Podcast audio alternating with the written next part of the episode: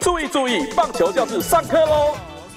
各位同学，上课了。是，今天东老师要来告诉大家什么是场地安打。那棒球规则是怎么规定的呢？说到这个场地安打哈，有一个案例要跟大家来分享，就是这个是拉米狗桃园队对上统一 Seven Eleven 是在台南棒球场所进行的比赛哈。那比赛是进行到了延长赛十二局的下半，在一垒有人的情况下呢，朱元琴敲出了中外野方向的安打，但是呢，球先碰到了这个王伯荣。但是呢，当时呢，王伯荣因为找不到球哈，不知道球滚到哪里去了，所以呢，让一垒上面的这个跑者呢。跑回本垒，连攻了三个垒包，哎，跑回了本垒，形成了一支再见安打哈。那事后呢，洪一中总教练抗议，认为呢这是一支场地安打，因为呢朱元琴这个球击出去中外野方向，可能呢卡在全垒打墙这个墙角，球卡住的情况下，原则上呢在一垒上面的跑者是往前推进两个垒包而已，是不可能回到本垒的。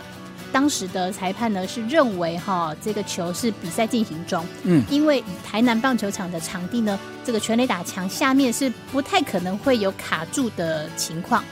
是什么样的情况下属于场地安打？嗯，那关于这个问题哈，会不会卡住？呃，任何状况都会发生哈。那当下这个状况哈，并没有这个卡住的这样的一个问题出现哦。嗯，那说到这个是呃，二零一七年四月。八号啊，十二局下这个蓝米狗跟统一的这个比赛哦，这场比赛不晓得是不是我转播的哈，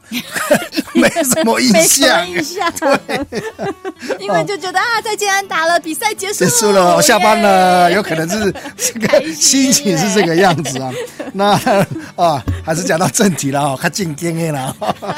那当然，关于到这个呃。这个 case 来看的话，哈，呃，可能在整个一个判断上啊，并没有呃所谓的一个卡上这个全垒打墙的一个问题啊，呃，主要就是在比赛进行当中哈，在打向这个呃呃中间方向的这次安打，在第一个时间哦，因为当然以守备者的一个整个角度来讲的话，因为是十二局下半了，应该是也是最后一局了，他就是无论如何就是要把这个球打在呃这个守备人的一个前方哈，就是要拦下来的这样的一个呃一个想法哈，那当然就是。呃，这个人算不如天算哈，呃，在呃这个很多的状况是没办法去预测哈。可能有一些不规则弹跳的情况下啊，可能就是第一个时间啊，王博荣哈，可能也触碰到球，啊，触碰到他的手哈，这个碰触碰到他的这个呃呃身体上的某个部位之后，才做一个呃继续呃呃滚动啊，滚动到这个全垒打墙的这样的一个问题出现了。那当然当下在呃有如果有这样的一个问题出现的话，那当然就是比赛就进行中嘛。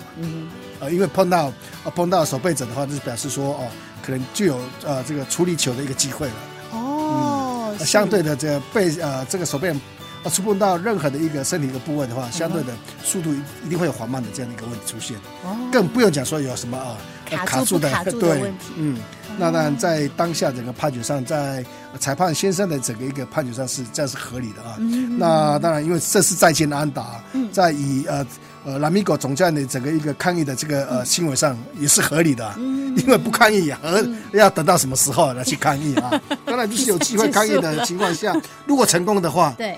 比赛还去进行中，因为目前在当下，呃呃一垒上有跑者哈，被裁定是一个场内安打的话，嗯，可能就是一垒跑者啊就进攻站到这个三垒，嗯嗯，呃打者攻占到二垒，嗯，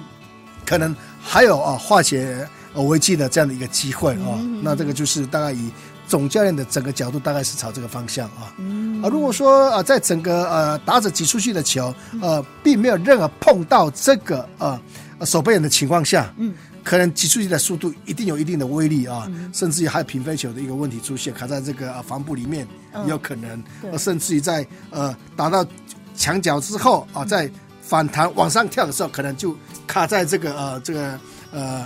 全力打护垫的这样的一个问题出现了，因为就是碰到这手变之后，整个速度已经慢下来了哈，所以说在整个一个判决上是裁判徐志先生判定是一个长安的，是一个合理的。嗯，是，所以 nothing 是比赛进行中，所以一垒上面的跑者呢，还是有机会连攻三个垒包回到本垒哈，然后攻下这个制胜分。是，嗯，是好，所以场地安打包括哪一些情况算是场地安打？嗯，很多哈，就刚才我提到过的哈，嗯就是在平飞球直接卡到这个呃、嗯呃广告防部哈，也有可能这在比赛当中也常常看到这样的一个问题哦。不规则弹跳也算，对不对？嗯，所谓的不规则弹跳，它是啊、这个深远的一个飞球，深远的安打之后一个弹跳弹出去，这个全垒打墙哦，那个叫做不规则弹跳哈嗯。按如果这场内呢？对，如果是内野呢？有很多就内内野的，包括就说在整个裁判先生的一个站位嗯，是在这个守备员的前方的话，第一个时间如果打到裁判的话哦，